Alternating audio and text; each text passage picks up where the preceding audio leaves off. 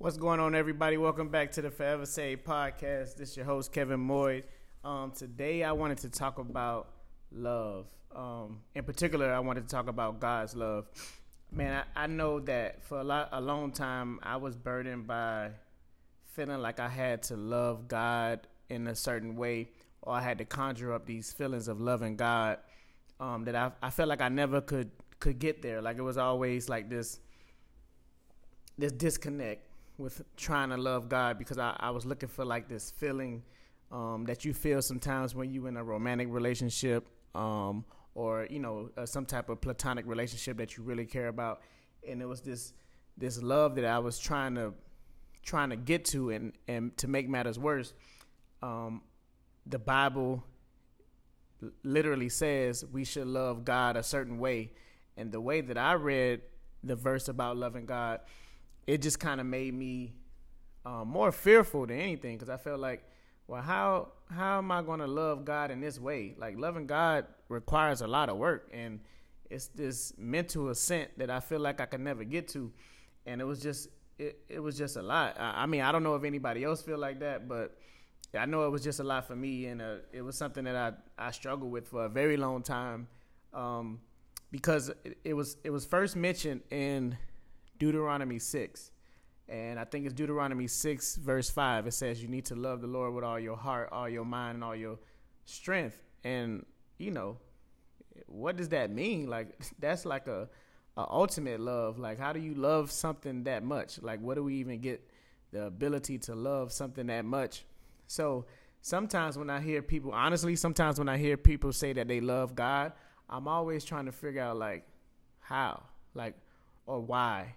Or or really you really love God that much? Um, I've even heard it preached that we should love God with all our heart, all our mind, and all our strength. And yes, that's in the Bible, but I, I think I've come to realize that um, that was in the Bible for a specific reason, and um, and the reason was literally um, something that led human beings such as myself um, it left us incapable of actually reaching that type of love because who does who how do you measure that? Like how do you how do you put that into to practice? Because to love something that much that literally means that you know sin wouldn't be an issue for any of us at all. Like it wouldn't it wouldn't even come across our radar. So we already know that's not true. So then that means we already feel short of loving god to that level. Um, and and I think today it would be good to talk about um, just what I think the Bible is trying to tell us about loving God and where it comes from. Because you know if if you're like me um, you might struggle with this. This is something I know I struggle with. So it led me to find answers. And I think the more answers you find in scripture it kind of helps and engage you. Because ultimately like this is the this is the mission. Like this is the mission of this podcast. This is the mission that i hope others carry with them is we want to see people have a deeper relationship with god. Like we want people to be free.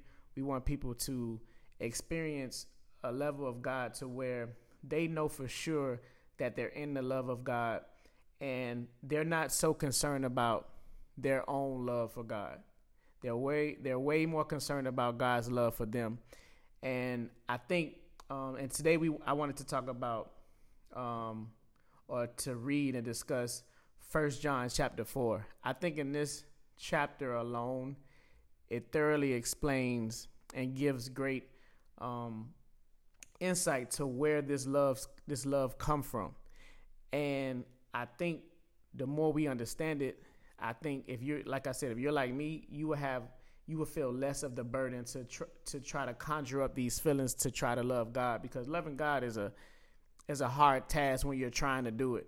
So I would emphasize just stop trying to love God.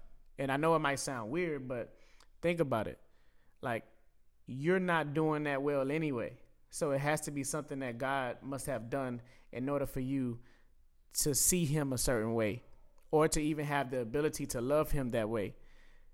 And a lot of times we'll get to see that God loves to provide the very things that he asks for us to do.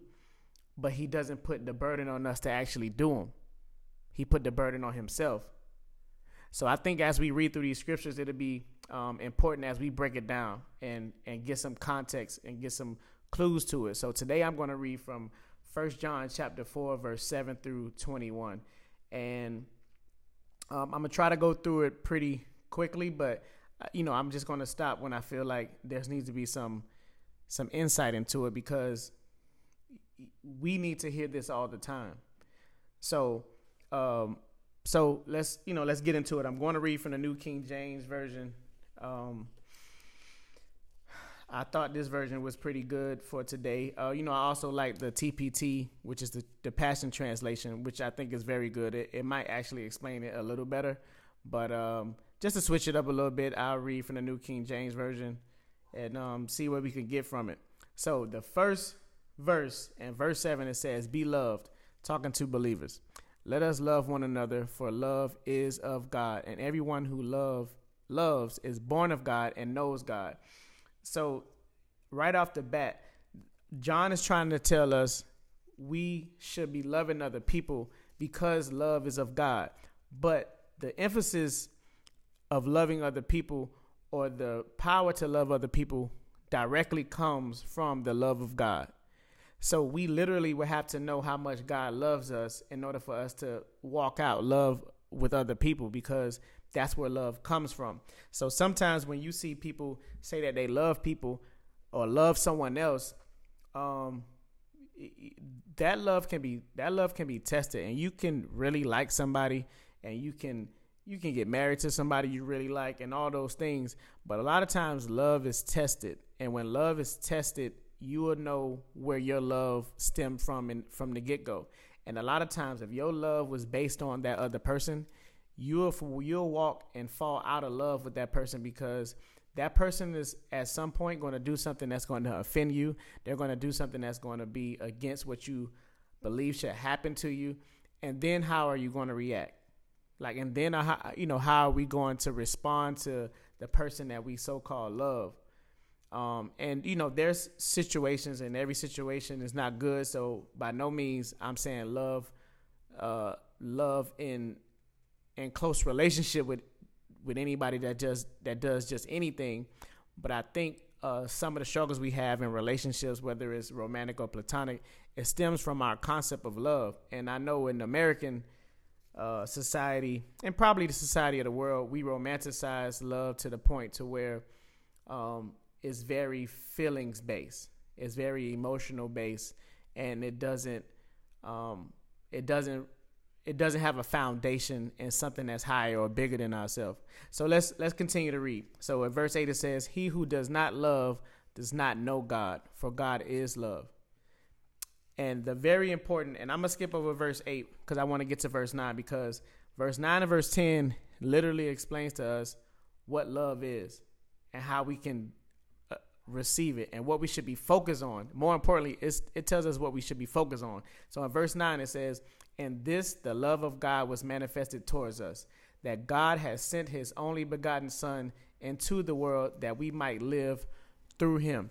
So I think if we break down that verse alone, this is how God showed his love for us. So how we talked about God demanding us to love him with all our all our mind, all our strength, and all our heart. This is literally how God loved us.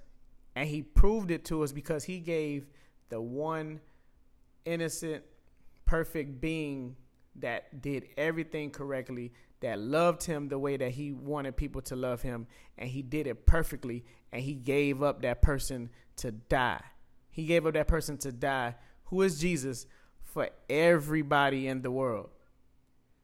So we took the most precious, he took the most precious person ever to him and gave him up as a sacrifice for everybody else who didn't love God that much, who didn't uphold him that much, who was selfish, who who did everything they could to do the wrong thing.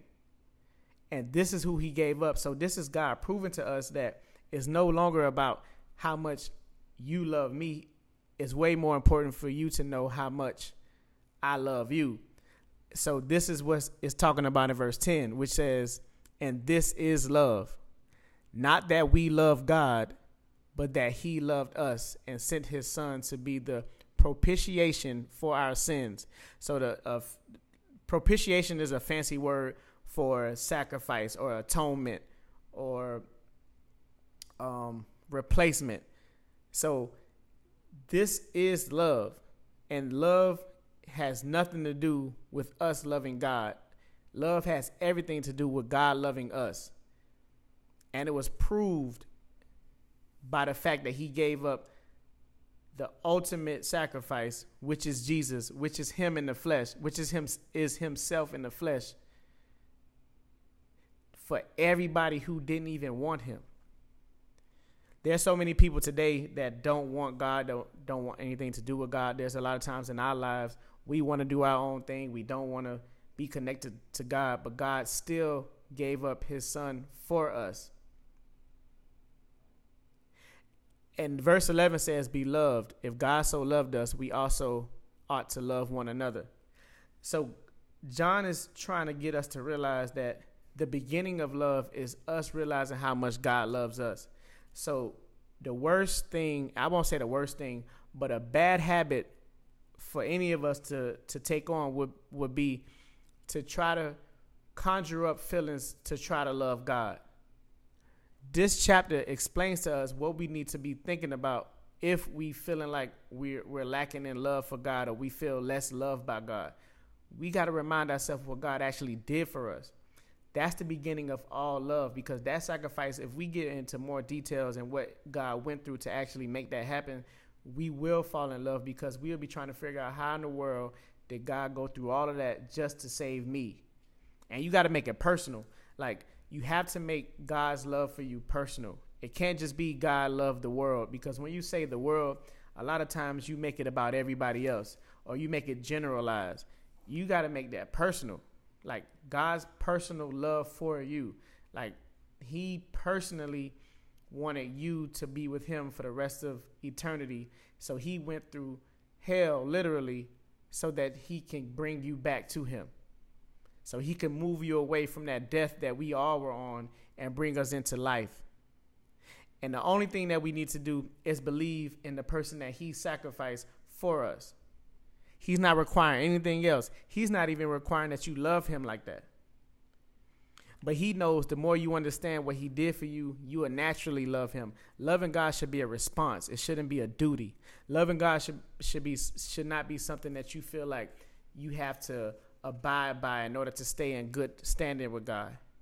But I think once you realize you always in good standing with God, it allows you to feel the love a lot quicker. It allows you to know that everything is going to be all right depending on whatever going on in your situation or whatever going on in your life. Like it's a lot of struggle and and hurdles that you got to get through in life. And the last thing you need to feel like is that the person who created everything that created you is not on your side because you didn't do the right thing or you didn't love him enough. Like that's a selfish love. That would be literally be a selfish love. That's how we as humans love. You know, that's just it's just a natural human uh, instinct for us. Because if people aren't treating us a certain way or people aren't thinking about us a certain way, we will withhold our love from them. And we will start to think less of them when it comes to love. And we will start to uh, get emotional and let our feelings take over. And it and it will be a detriment to our relationships because our power of love is strictly on the foundation of what that other person can do for us. And we do it all the time. But that's how God, or that's really what God wants to, us to get away away from. He wants us to only be focused on His love for us because that love will pour out into ourselves and also pour out into the other people that we connected with, and they'll experience God's God's love through us because we understand how much God loves us, and that's how it works. So let me keep going to verse twelve. It says, "No one has seen God at any time." If we love one another, God abides in us, and his love has been perfected in us. So, the proof of us being connected to God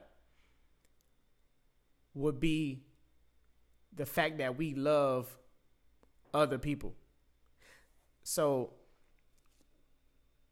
likewise, if you lack a love for other people, it's proof that you don't know how much God loves you. I say it like that. Like the way we feel about other people is directly connected to how we feel that God feels about us. Because there's no way you can feel that love from God and not want to pour it out to other people. Because one, you will realize you don't even deserve the love that God gives you. So you're not even going to be looking for a person that deserves it. You're going to be looking for a person to love, regardless of if they deserve it or not. Because you know, love conquers all, it covers all, and love changes people. Love is the only thing that changes people. It is nothing else. Love will always be the catalyst to change people. If you want to change somebody, love them. Without expectations, just love them. Because if you love them, then eventually they'll react to the love that you've given them. And it might not look the same way that you, in the way that you want it to look. It might not look how you picture it. But trust me, somewhere along the line, if you're loving people in that way, they will change. Now, they might not change in a relationship with you, but the way that you treated them will resonate with them for, for at some point in their life. But the burden is not on you. And a lot of times we try to take that burden. The burden to love other people is not on you. The burden to love other people is on God. And God wants you to focus on how much He loves you so you can naturally and effortlessly love other people. All right, so let's keep going to verse 13. It says, By this we know that we abide in him and he in us because he has given us of his spirit. So, the guarantee that God loves us and that we're connected to him is by having the Holy Spirit. When you believe and put your trust in Jesus Christ, you receive the Holy Spirit at that point. The Holy Spirit is now living in you, and now he's ready to guide you and walk you into every area of your life. But that's the guarantee of us knowing that we have a relationship with God. So when you hear the Holy Spirit speaking to you, you know that that's your permanent connection with God. So you should never feel like the times that you mess up and you fall and you you you know you might end up doing something you shouldn't be doing. That's not a time to be worrying or whether or not God still loves you or if you're still connected to his love or if you have some type of uh you, you've been severed away from his love or severed away from him the Holy Spirit in you will be speaking to you, which is a reminder that you are connected to God. God still loves you, and that's what the Holy Spirit role is to continue to remind you of how loved you are.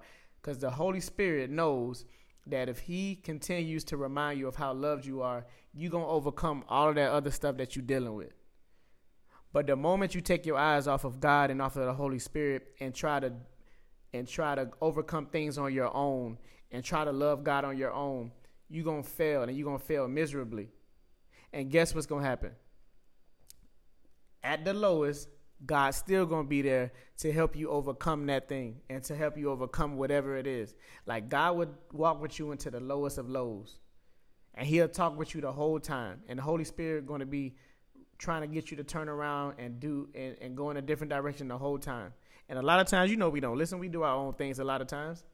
But at that low time, he's still going to be there to prove to you, I still love you. And guess what's going to happen? At your lowest, he'll still be able to use everything that you did that he didn't want you to do. And he'll make that the very reason why he's able to bless you and put you in a, a different situation. I'm living proof of it. It happened to me many a times. And I'm sure it happened to you. And I'm just trying to encourage you right now that the focus should never be on loving God. Like, like I want to make a T-shirt do not try to love God. Like stop stop trying to love God in your own power. And stop trying to test people to love God.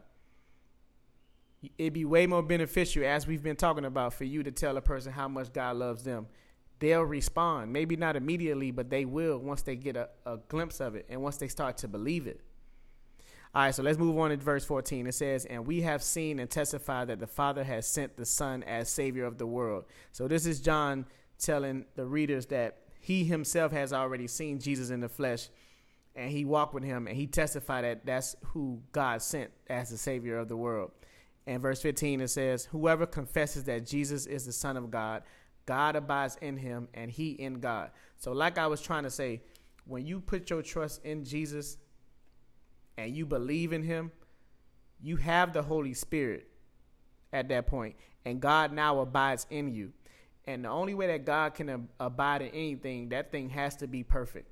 That thing has to be holy. God cannot abide in anything that's not holy. So what's that tell you? Because you know that you're not holy and you never did anything that was holy enough for God to be with you, then you know that God must have did something so perfect that he made you holy for him to even dwell in you. Which is another guarantee that you should think about when you fail. Even when you fail, you still made perfect and you holy, and nothing and nothing about that ever changes. Cuz God wants to continue that relationship with you. He's not worried about your behavior more so as he were he's more concerned about whether or not you understand how much he loves you. So let's think about it. All right, so in verse 16 it says, "And we have known and believed it says, and we have known and believed the love that God has for us. God is love, and he who abides in love abides in God, and God and God in him. So John literally is saying right now, he's saying, and we have known and believed. So the key and the culmination to what we already talked about is knowing it that God loves you and believing that God loves you. And you have to do both because some people stop at knowing it. And knowing it is like somebody tell you God loves you, and you be like, yeah, yeah, I know He loves everybody, right? And you stop making it personal. So it stops you from actually believing it because a lot of things in your life might indicate that that can't be true. Like, look at what I just did. Look at how I treated that person. Um, look at what I just said. And you looking like, there's no way that God still loves me and I'm acting like that. And I'm acting a fool and I'm acting out of character or I'm acting in character, whatever your character is. When you, once you know and believe the love that God has for you, because God is love, like that's who He is, like you would know that His love is abiding in you and it's going to be in you and it's going to change your life because you're focused on His love and not your love for Him. All right, so let's move on to verse 17, uh, 17 through 19, which is one of my uh, favorite chunks of verses, and I, I mentioned it in a previous podcast, um, you know, dealing with judgment. So, verse 17 says, Love has been perfected among us in this, that we may have boldness in the day of judgment, because as he is, so are we in this world. All right. So I, I explained we we talked about us having the Holy Spirit, which requires us to be holy.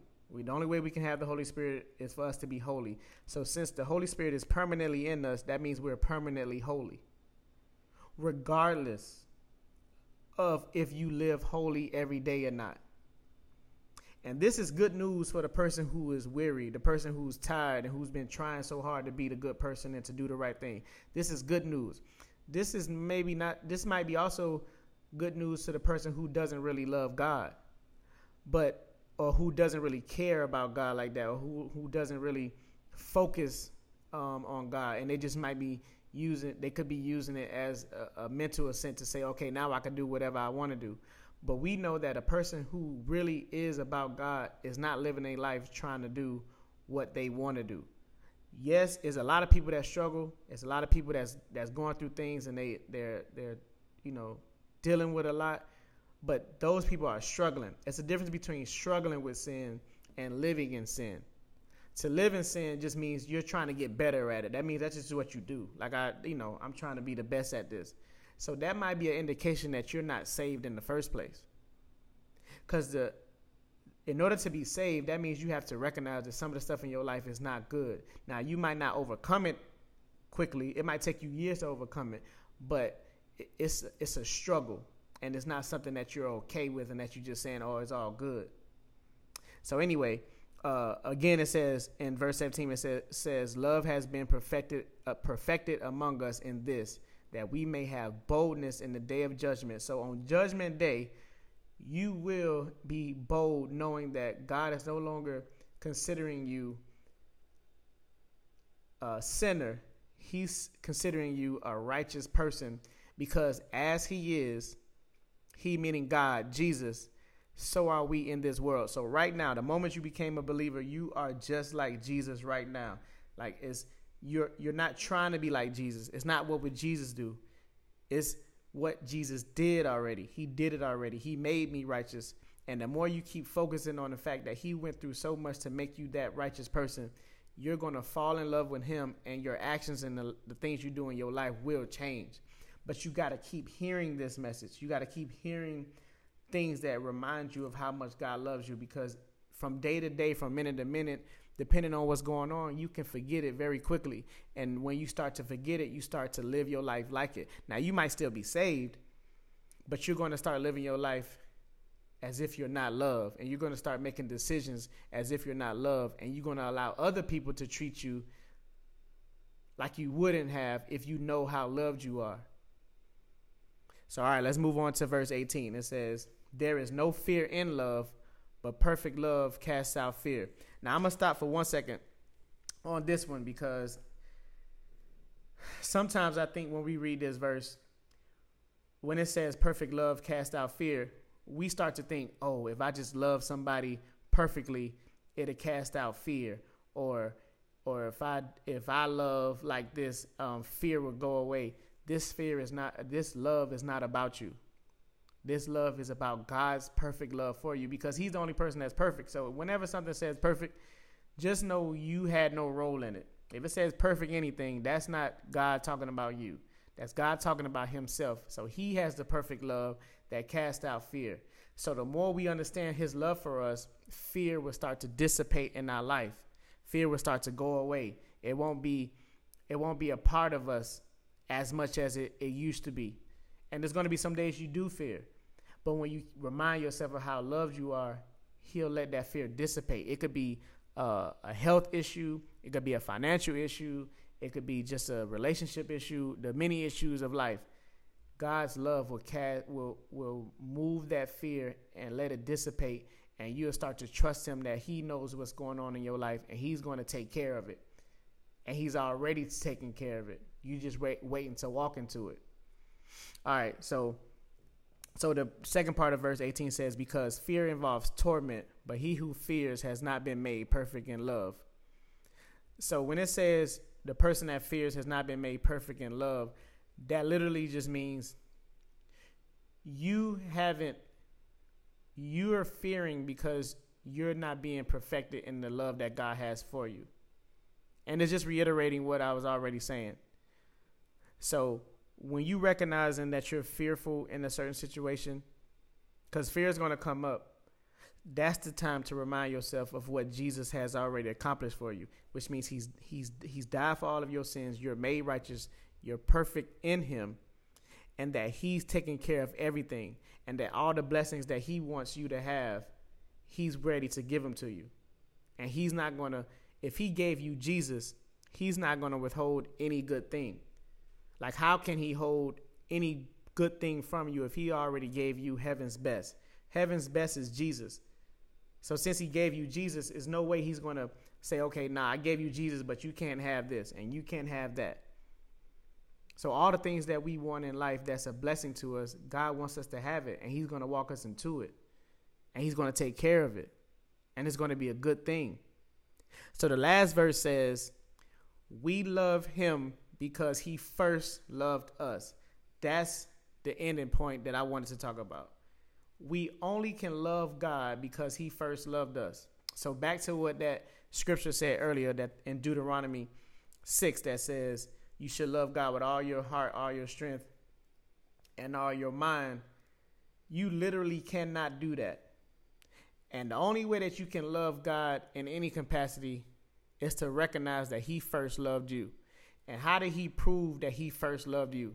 Because he gave up his best person, he gave up himself, Jesus Christ. He allowed Jesus to live a perfect life and to die the worst death, the sinner's death that ever could happen. And because he allowed that, he took all of our sins, he punished them, bruised them, beat them, took our sins, went to, to the grave, rose again without our sins, so now that everybody that trusts in him can walk in that new life that Jesus has. because our sins has already been taken care of. So always remember that you're not righteous because God just wanted to forgive you and and He just wanted to uh, pretend like you never sinned and you never did anything wrong. He already punished your sin. Like you you've already been punished for your sin. It's just that you've been punished in a different body. You've been punished in Jesus Christ and not yourself. And because you've already been punished in Jesus Christ, God cannot punish you again. Like he's not going to punish you for a sin that he already punished Jesus for. That would be very unrighteous of God to do that. But God made it that way so he wouldn't have to worry about that. And you wouldn't have to worry about that. So the the the overall message I want to convey is stop trying to love God. The only way that you can love God is if you realize that He first loved you. So every day of our lives, every day that we live, we shouldn't be focused on whether or not we love God. It should only be what did God do for me? God took care of me. Remind yourself of the, the different things you went through that God brought you through. Remind yourself of what he took Jesus through on your behalf. That's how you overcome fear, and that's how you stay in love with God. And God wants it that way. It's a simple, it's a simple truth, and it doesn't put a burden on you. Because God is not weighing you by the amount of love that you have for Him. He's weighing you on the amount of love that He has for you. It's all about Him towards you. God will always provide what He wants we just respond and it, in our relationship our relationship with other people and the way we love other people is a direct reflection of how love we feel about um, how love we feel by God. So hopefully um, that helps some people. That definitely helped me just talking about it. Um, I want to stay in this love. I want to keep reminding myself about this love that God has for me because um, you know I go through things like everybody else, but I just thank God that He gave us His word that reminds us that He's the one that's doing the loving, and we're the ones that's doing the receiving, and our response will be based on how much we get to receive from Him in His love. So, um, you know, that's all I got for today. But um, you know, I, I I just really feel like that's a that's a heavy weight that I know some people carry. But today, hopefully, we can start to realize that um, we should stop trying to love God. We should always try to figure out how much He loves us, and loving God would just be a natural response. So, anyway, that's the end of it, and um, we'll deal with you know the next topic next time. But like always, this is the Forever Save podcast. This your host Kevin Moore. I'll see y'all soon.